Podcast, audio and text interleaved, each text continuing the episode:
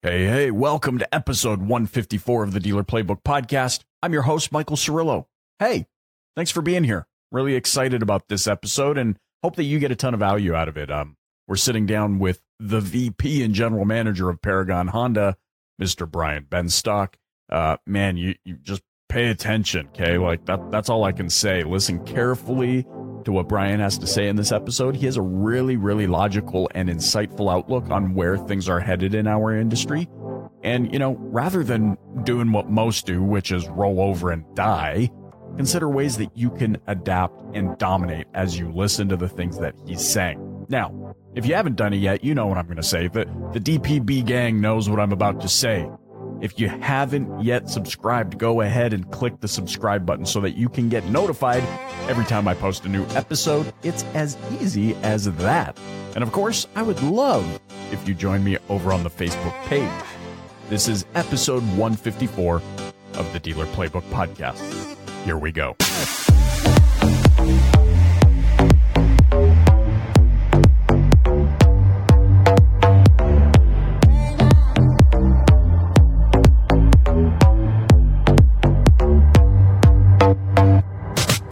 Have been looking forward to this for quite some time now. I've been a big fan. In fact, I got to tell you, uh, just a couple of months ago, I was speaking at a conference in Australia, kind of their equivalent of the NADA. It was their double ADA conference, and I spoke all about disruption. That was kind of the theme of the conference, and of course, one of the buzzwords in our industry right now. And and so I was speaking about disruption and kind of more the evolution side of disruption, what it means to be evolutionary instead of you know, being acted upon or or these sorts of things. Maintaining control taking action being the actor instead of being acted upon. And of course during the q&a uh, the attendees of my session said well who can you give us as an example of somebody who's doing this?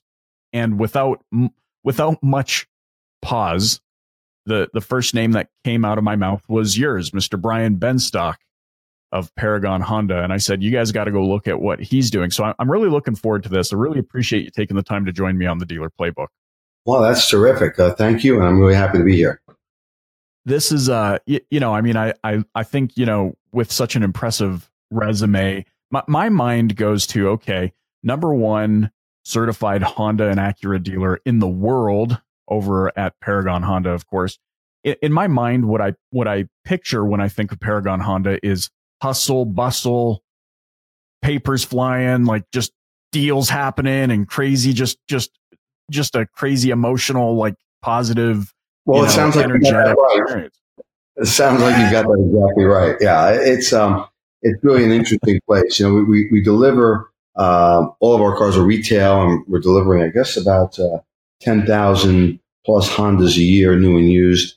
And on the Acura side, it looks like it's about 3,500 uh, new and used. So on a very small footprint, you've got about 14,000 cars a year being delivered. And uh, that's uh, gives us a pretty good amount of traffic and uh, hustle and bustle, as you said.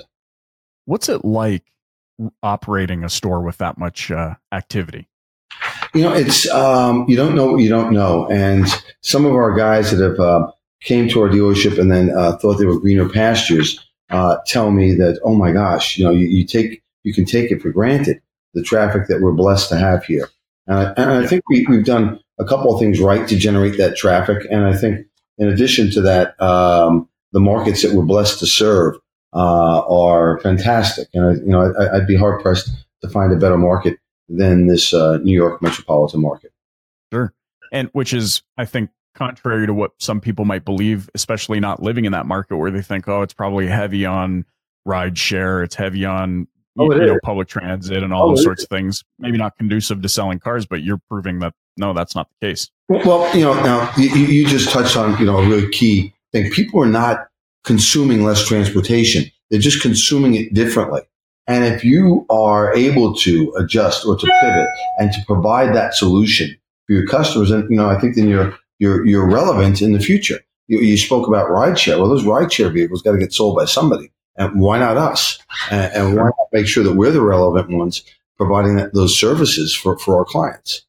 And, and so when, uh, they, they ignore, and the OEMs ignore this tremendous opportunity. Why do you think? Why do you think they ignore it? Are they fearful of it? I mean, what's the what's the reasoning you think? Well, you know, the only person that likes change is a wet baby, and they don't. You know, nobody likes change, and so it represents something that we as dealers didn't focus on for a long time. Uh, these rideshare customers. You know, when you look at a rideshare customer, um, uh, they're, they're the best customers you can have. They drive their cars more often. They service their cars more often. They purchase their cars more often. So why don't we have a loyalty program from the OEM to attract Uber and Lyft and some of the other uh, companies to, to our uh, dealerships? Why don't we have a retention program to lock in the service there? And why don't we treat these customers the way they should be treated, like gold?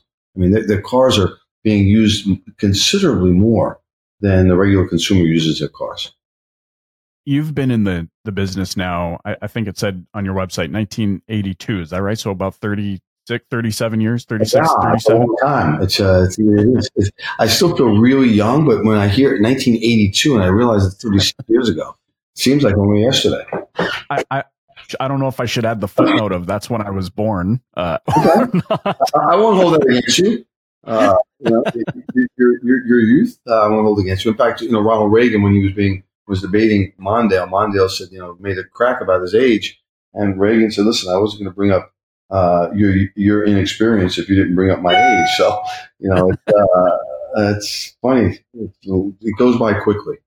What? What? I mean, so it, bring me back to to I guess 1980s and 1990s Brian Benstock. I mean, were, were you always kind of driven as a forward thinker, or I mean, what what kind of brought you to the point where you're at today? Because I mean, you're doing so many incredible things, which we'll touch on uh, in a minute. But I'm curious the kind of the evolutionary process of of you, your thought process. I mean, your your paradigm about just Uber and and Lyft and ride sharing and how they're the best customers is so much more forward thinking than I think anybody else I've spoken to in you know that's working working in the store. How, how did that all happen? I mean, did it happen piece by piece, or were you always kind of forward thinking like that? Yeah, I, would like to believe I was always forward thinking. There were, you know, even as a, a salesperson, uh, you know, we had a, a, lot that was jammed with cars, and I just said, "Well, gee, this doesn't make any sense. What if we parked them this way?"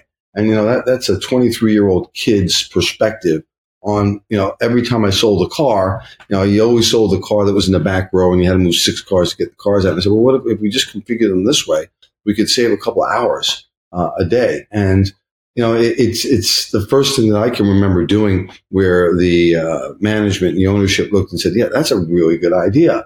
And so I've been blessed to work with people that are open to new and different ideas, you know, and and and don't uh, stick by. Well, that's not how we do it. And so we, we've had a couple of really good examples of taking leadership uh, positions and turning uh, difficult situations into positive ones. You know, uh, a little known fact in um, the, the late '90s I petitioned the New York City Taxi and Limousine Commission to have the Honda Odyssey approved as a taxi in New York City.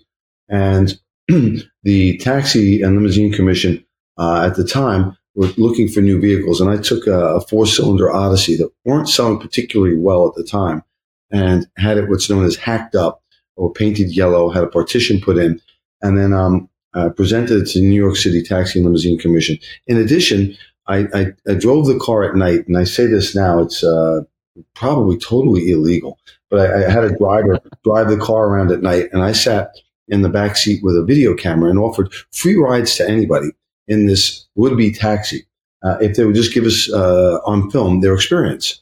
And the comments were great because the ceiling was tall and had rear air conditioning and it had leg room. And I presented that to the Taxi and Limousine Commission. Nobody bothered to ask uh, us if we were able to do that or allowed to do that. And again, we didn't charge anybody, and everybody got right. to their destination. But uh, it was really kind of a, a, special thing for us. And based on that, uh, a, a, company that was doing defense contracting put one of the very first GPSs in this taxi. Um, and it's primitive by today's standards, but boy, it was really special uh, uh, back then. So I would say we always look at, uh, and we're always looking for ways to do things a little bit differently than uh, the competition. Okay, which which is so fascinating. Which also brings me to kind of a follow up question. I mean, especially this day and age with digital, with you know this idea that everything's moving so quickly.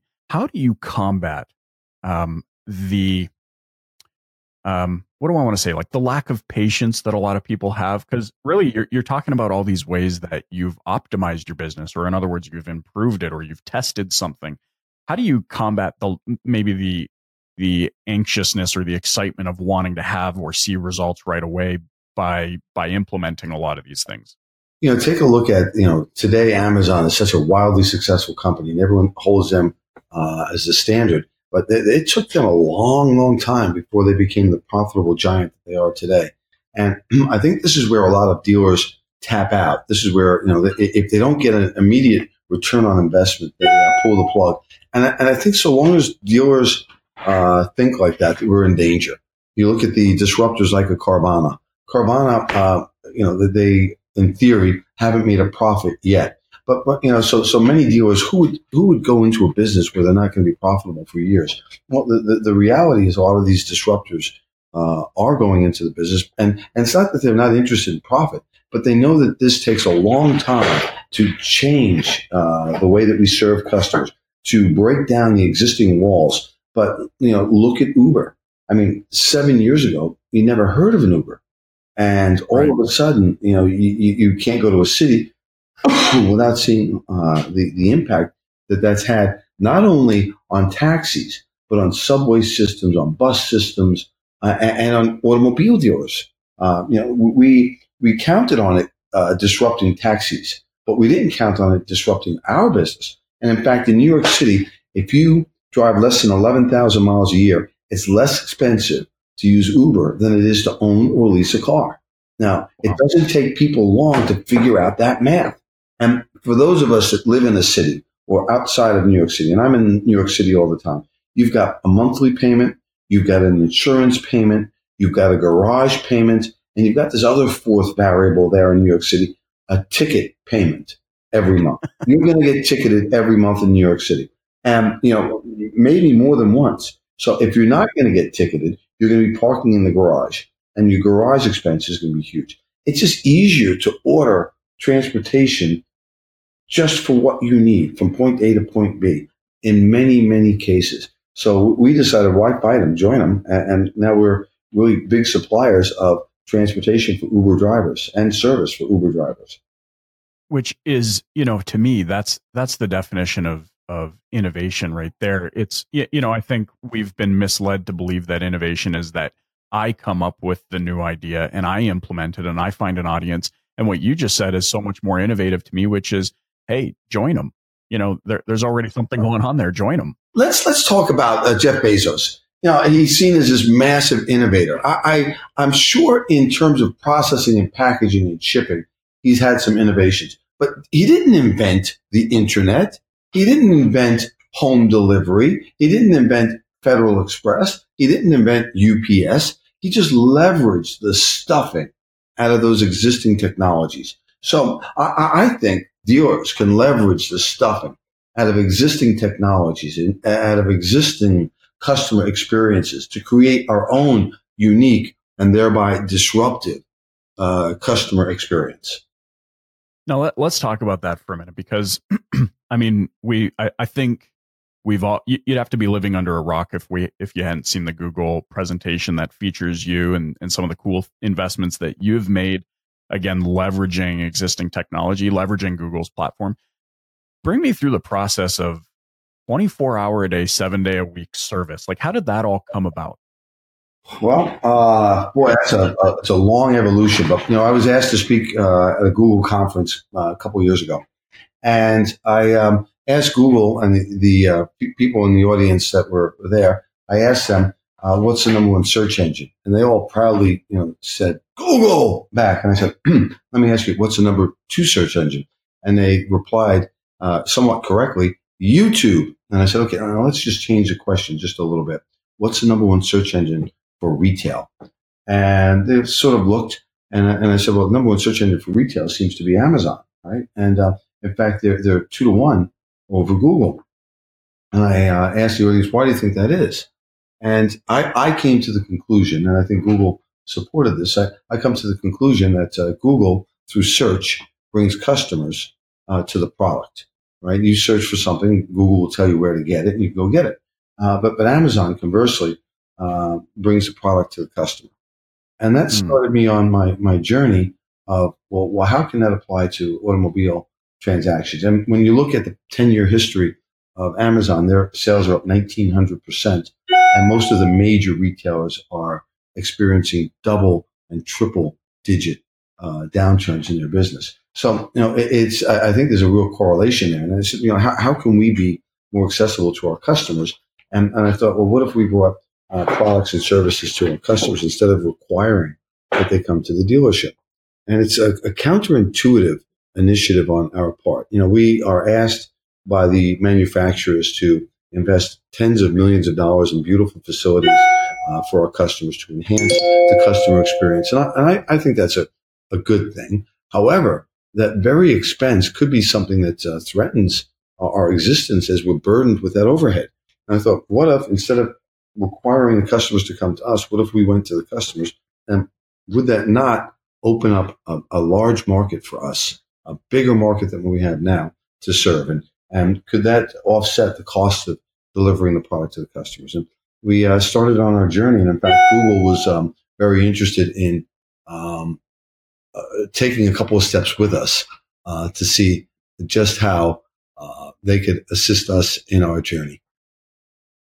It's um, it, it kind of brings me back to this concept of of you, you know you've mentioned the Ubers, the Carvanas, uh, and of course you. What I'm hearing here is hey guys like let's leverage some let's leverage all of the technology resources and tools that already exist to do what? Focus on the customer experience. Yeah that's exactly it. And, and you know in, in, fact when we pick up and deliver a customer's car they get a, uh, a text and it shows them very much uber-esque where our driver is uh, on the way. They get a map they get a picture of the driver uh, and they get an estimate uh, estimated time of delivery and they can track the customer coming there. So we've all had that experience with a delivery company where they tell you they're going to be there between nine and one.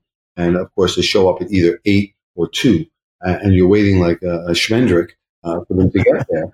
Um, but but we're able to give a customer time within a 10 minute window and uh, 90 plus percent of the time be within that window, which uh, makes better use of the customer's time and our time because it costs me money if one of our drivers is there and the consumer's not there uh, for picking right. or delivery of a, of a car. And, and so that, that, that's one example of leveraging that technology. And, and certainly the ability to uh, use video and, and, and uh, photography to show the customer, here's what your brakes look like. Here's what new brakes look like. Would you like to buy them? And the customer can just click on, uh, yes, I'd like to buy the brakes. And when they do that, they also get, taking a page out of Jeff Bezos' book, people who bought this also buy that. So it really, mm. you know, and, and, and again, these things don't happen in a vacuum. Right? People who need front brakes at a certain cadence are going to know and that they need rear brakes. We're just going to let them know purchasing the front brakes today means in about 12,000 miles, you're going to need rear brakes. And would you like us to alert you when you do? And most yeah. people find that beneficial to them. What I love about this is, you know, you, you, you think about the climate of of automotive today. You you touched on briefly like, hey, dealerships that want the that that kind of just throw in the towel if they're not getting immediate results. That's really a, a huge problem for our industry. Um, but then you look at this on the on the flip side. Um, the, the concept that comes to my mind is full stack, and I mean we usually think of full stack in terms of development. You know, like a full stack developer knows how server speed is going to impact front end, you know, user experience and yada yada yada um, but what I'm hearing here is kind of this concept of a full stack dealership, which is, you know, it, it's very clear that you know the impact of these these investments that you're making on the front end con- consumer experience have have legitimate ripple effects throughout all facets of your dealership. And it's not it's not run ad get leads work leads sell cars you're you're you know what i what i love about what you're saying here is you're like well yes but also improve existing strengthening existing customer relationships improves service improves customer improve you know like there's, well, there's kind of this far reaching yeah, effect of it all. you're talking about the ux user experience and the user experience is what gives you loyalty. And you know we, we've got a lot of things happening right now and, and I, I, think uh, we need to prepare for what i'm calling the perfect storm. Uh, and that, that perfect storm uh, is really causing me to uh, dig in and uh, look at everything that we're doing in the dealership from a different perspective. Is is this what you mean by the um, uh, friction frictionless well, experience? Well, Is that no, not, not really. I'm, I'm talking about a perfect storm of uh, what, what I'll consider irrational exuberance. We've had 10 years of a rising stock market. We've had 10 years of interest rates mm-hmm. below two and a half. We've had a percent as a prime. We've had 10 years of very low unemployment. Uh, you know, and it used to be that markets would go up for three and down for one and up for three and down for one. Right. And during that cycle, that you know they they would build into the players in the cycle, the dealers, the salesmen, the sales managers, a certain toughness. Um, and what happens if you don't have that happening when it's easy, you think it's hard. And I got to tell you, we've had ten years of easy business, and because we haven't faced hard, we think that easy is hard and difficult. So, so let's take this. Mm. So there's one set of irrational exuberance. People think that this is normal and that, that interest rates are, are at two, what is it, two and a half percent now prime. They think right. that's normal. The actual normal prime has been somewhere between four and a half and five percent. So it's going to double before it even gets to normal. When I started selling cars in 1982, prime was at 19 percent. So it was a different world, right? A different world. So, so you've got this irrational exuberance. Then you've got the, these disruptive forces, right? The Amazons uh, getting into the automobile business. You've got the uh, Google car by Waymo potentially getting into uh, the automobile business. Not potentially, they are, but it's just how is a big question. You've got uh, direct to consumer from Tesla uh, getting uh, more and more traction as they continue to disrupt with their uh, with their leader Elon Musk at the helm. Uh, and and, and um, the bigger concern there, of course, is Mr. Musk's use of electricity and electrification to circumvent franchise laws in many states. And you know what does that do? Uh, and, and once he's opened that door, what other manufacturers are going to go in behind him, creating electric cars that uh, will be outside of the franchise system? So that's one one concern. And then you've got this other wheel of disruption that's going on, which is the changing consumer expectation, right? Customers want it on their terms. They want shared control of the process. You mentioned before Uber. What do customers like about Uber?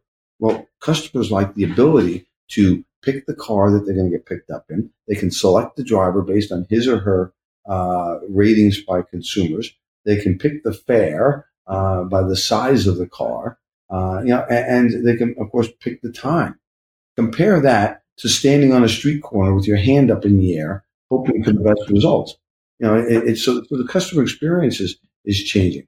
In addition to that, what's happened with Amazon and how have they changed the customer experience? You know, it went from two day delivery to one day delivery to prime delivery to now in some markets they'll deliver the same day. Um, then consider Airbnb. Airbnb is selling more beds every night than any hotel chain in the world. They came out of nowhere, and the valuation right. is, is, is, spectacular. And, and, more to share control of the process. I'm not sure if you're familiar with the company Peloton that makes those um, bicycles, uh, spin, spinning bicycles at your home uh, with a television screen in front of you. It gives you right. the ability to take the class you want when you want, with the instructor mm. you hmm. want, with the music you want for the length of time that you want, with the intensity you want.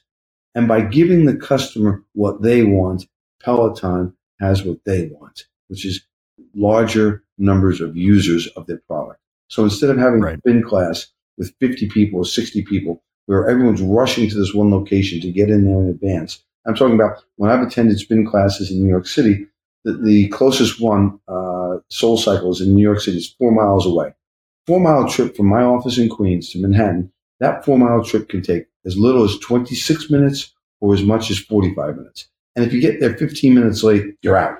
Well, well, if you have a Peloton, you go uh, whenever you're ready and take the class, and you pick the intensity. And sometimes when you when you miss a class, you have to take a class with an instructor you don't necessarily uh, uh, want to take a class with. And the last piece of disruption. So we've got irrational exuberance in the marketplace. We've got these disruptive forces coming in. We've got changing consumer expectation. The last thing we have is we have salespeople that don't know what they're doing. We've got managers that have never experienced the downturn. We've got dealers that have never been dealers before in higher interest rate climates. And, you know, again, I don't want to say that the salespeople don't know what they're doing, but they don't know how to grind. They don't know how to dig in. They don't know how to create a customer. They wait for the dealer to spend more money on advertising, mailers, or whatnot to bring customers in. And this is um, this is going to change as less people uh, are coming in the door, and it's going to be more about how do you uh, bring your services to customers. Interesting. So, what then can like is from your perspective is customer experience enough, or do we need to be focusing a little bit more on the surrounding topics? So you you, you know, I mean, sales obviously the, that topic's always going to be interesting, but again, your take, we've got you know the easiness of the way has made us weak essentially and i and we see that in many facets of life um you know i i sometimes i look at my kids and i'm like holy smokes these kids are going to have it these kids have it so much better and and I had it so much better than my parents, and and maybe I'm weaker than my parents, and so on and so forth. We're just going to be blobs of matter well, well, at some point. Well, no, the the longer it's easy, the longer it's going to be hard. And I think you're going to have a market correction, and uh, a mm. lot of these uh, snowflakes are going to get a uh, an education in, in the reality. Uh, hard work. How do you combat that? Uh, well, you know, I, am we started uh, two years ago, getting everybody up to speed. You know, I was saying two years ago, the time to repair the roof is when the sun is shining. And we started repairing the roof a little over two years ago. The sun, in my opinion, is um, it's not shining. Uh, I think there are clouds in the sky. Uh, the storm hasn't hit, but it's going to. And uh, and I'm, I'm, not a prophet of gloom and doom. I, you know, I think there'll be tremendous opportunities created by the difficulties. But um, uh, we started, uh, let's say, uh, training the salespeople to go cold calling customers. And I'll give you an easy example, right? They, we, we grabbed five customers out of our database, and I asked a salesperson to make uh, the call. And the first calls that he made to the customer, the customer was only in the country a month or so, a year, and really wasn't interested in ch- trading out of the car. So we, we bypassed that one. The next customer profile we looked at, the customer was upside down, owed more than the car is worth by about $10,000. And to go from the wow. current car into a new car would have increased their payment by $400. I asked the salesperson, so what would you do with this customer? And he said, in all honesty, I probably wouldn't call him. And I said, well, you know, I thank you, John, for answering honestly. But let's, here's what we should do. Let's take a look at this. Here's the setup. Here's what I recommend you do. Here's what I want you to do. I want you to get checks in a box. This customer's car was in for service. And I want you to checks in a box. First question would be, is this Mr. So-and-so? It is? Great. Hey, Mr. So-and-so, is your car in for service today? It is. Is your car happen to be, does it happen to be a 2010 Pilot? It is. Let me tell you the reason for my call. I have a buyer for your car. And because I have a buyer for your car, I can pay you X amount of dollars, take you out of this car, get you a brand new car, and a slight difference in monthly payment. Well, the, the really fascinating part to the story uh, is that the customer agreed to an appointment. The customer came in and purchased the car that evening, and the profit was very substantial. And I said to the salesperson, doesn't that feel great? And I said, but you would have never made that call. I want you to remember that. You would have only made the easy call. And if you only make the easy calls, then the easy calls will seem hard and the hard calls will seem impossible. So we've mm-hmm. got to make, we've got to do, we've got to put in the hard work. There's a book and, and, and, and that's written by a guy named David Goggins. Have you heard of Goggins? I have, yes. Oh my God. This, this, this book can't hurt me. I mean, this is a, this guy's hard. And I've got the entire staff. And I mean, you know, he uses some language. So you've got to put some caveats in there before you recommend the book to anybody. He uses some pretty hard language because it describes his life. It describes his life accurately and from the heart. But, you know, I'm, I'm, I'm trying to share with our people today. Now's the time to get battle tested and battle ready. So, you know, when, when the battle comes, it's not hard. Manny Pacquiao, the famous uh, lightweight fighter, uh, said, training hard, fight easy. The training is hard, but so the fight is easy. And you know, mm. I think that that's really uh, analogous to what we're doing. Let's train really hard so that the business uh, of business is easy. I, I love this conversation so much. you know, just so much makes sense. I mean, there's so many nuggets in here that I'm just like, holy smokes, my, my pen's going like crazy. And, and I think the reason for that is because this is the truth. We've seen we've seen downticks, we've seen upticks. We're in a massive uptick, a really long uptick right now. And, and it just makes so much sense. It, the easiness of the way makes, will eventually make it seem difficult. And then, of course, when it's really difficult, it's going to seem impossible. So, so get, get prepared, be prepared. The, uh, enough of this nonsense of I just need more leads. I just need more leads. I need to spend more to get more. I need to and focus more on you know fortifying against like you said the perfect storm because it is coming. We all know it's coming. We can't just because we want to ignore it doesn't mean it's not going to happen.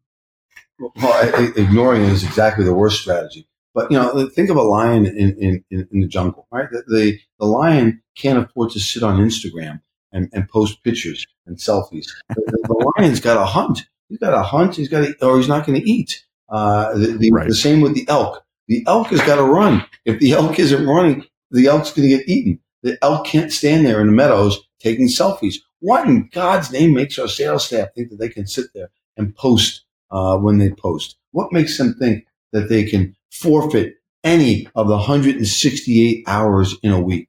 I mean, these guys think they're working a lot of hours today, uh, working five day a week schedules. When, when we started right. in the business, we were working uh, six day schedules, 10, 12 hours a day.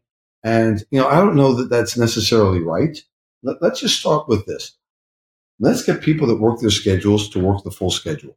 Let's get people that are putting in an eight or nine hour day to work eight or nine hours. And in doing so, you won't have to work more hours, but you can't coast for eight hours a day. You've got to put the work in. And this is yeah. really not a popular mantra. And I'm telling our people uh, today uh, to learn this before you have to learn it. You won't be able to work. You won't know how to work when you have to if you don't prepare now. It, I, I mean, I look at it. You, know, efficiency is is such a huge thing. We don't realize how much money we're actually throwing away in in inefficiencies. I mean, like think about it, you know, one I remember a few years ago we were we were investing very heavily on you know optimization and maximizing uh, our potential and and things of that nature. And one of the things that we observed is those uh, those coffee pot conversations that take 10 minutes here 20 minutes there 30 minutes here like you said the selfie thinking about what you're going to post on facebook and all these sorts of things um, we were finding some people were wasting almost 10 hours a week Oh, you're you're you're low. You're way low. Hey, let, us take a look. Let's take a look at all the efficiencies that have happened from 1982 yep. when I was first selling cars to today. Right? You've got an internet. Yep. You've got computers on every desk. You've got cell phone, smartphone technology, emails, text messaging, video conferencing, sending out videos. And uh, if, if you know, what was the average number of cars sold per salesperson in 1982? Mm, the, the, answer, I, the answer is about 10 cars per salesperson per month. What's the okay. average number of cars sold today by a salesperson? It's about is it between six and eight? No, it's about ten. It's about it stayed the same. Mm, no. So so all we've done is given our time our sales teams more time to goof off. Yeah. but but we've added business development centers. We've added uh, uh, uh, email campaigns. We've added so many different things to help make their lives easier. The only thing we haven't added is to raise their expectation to do more. Now, I, I, my goal for our sales teams is to make them millionaires, uh, each one of them, and, and not for the million dollars, but for whom they'll become in order to become a millionaire. They're going to have to learn how to save. They're going to have to learn how to discipline their time. They're going to have to learn how to invest. Uh, they're going to have to learn how to set goals. They're going to have to learn how to become um, the kind of person that uh, a healthy millionaire uh, should be. Uh, they're going to have to, right. to read. Uh, and, and so, you know, I, have had the pleasure of seeing this happen to numerous people that worked for us. And it's really uh, rewarding for me. Again, not for the, the wealth that they earn, but for the, the person uh, or the people that they become. I love it. One, one final question because um, it's it's very clear that you are motivated, you move with intention, you move with purpose. If you had to sum up your overarching purpose? What drives you to do the things that you do on a daily basis? I love developing people. I mean, that is manager's job. It's not to sell more cars. I, love developing people and seeing uh, something in somebody that they didn't see in themselves. There, there's nothing more satisfactory uh, than to take a young man or a young woman and to to see something in them, to get them to believe in themselves, and to watch them go from uh, somebody who is underemployed or unemployed to uh, six figure income, uh, fully uh, contributing to our larger mission. That, that to me is super rewarding. I love that. And that requires in and of itself a lot of, well, it kind of turns the whole thing that a lot of, we hear a lot of managers say, which is we're not here to babysit. It kind of turns that upside down, doesn't it? Well, well the reality is no, you're not there to babysit. You're, you're there to develop people and that's a full-time job. And, you know, I think, um, somebody gives me their child, right? Their son or their daughter to work for us. That's a tremendous obligation that, that we have, that, that I have to make that individual into the best version of them that they can be. And that's from, um, that's not just to sell cars, how to be a better business person, a better man or woman, how to understand people, how to be polite, how to be uh, persuasive, how to be productive. Uh, uh, you know, I take that responsibility very, very seriously, and um, it's one that I'm blessed to have. And you know, it's it's it is the most important thing that I do. Love it. One final question, and then I'm going to let you go. Uh, how many more months until you can get back on the motorcycle? uh, you know, I don't, I have no idea what you're talking about. I was on the motorcycle yesterday. Uh, it was 36 degrees. Absolutely. I, I, ride 12 months out of the year, and I, I sort of make that my um, my minimum mission. That's uh, regardless of the weather, I'm going to get out there uh, 12 months out of the year. And sometimes, you know, February, and there's some snow uh, all over the place. It's a little bit difficult, but I, I, more often than not, I don't think I've missed a year in quite some time. I get out there. Wow. Uh, I, I, just, I, I just love it.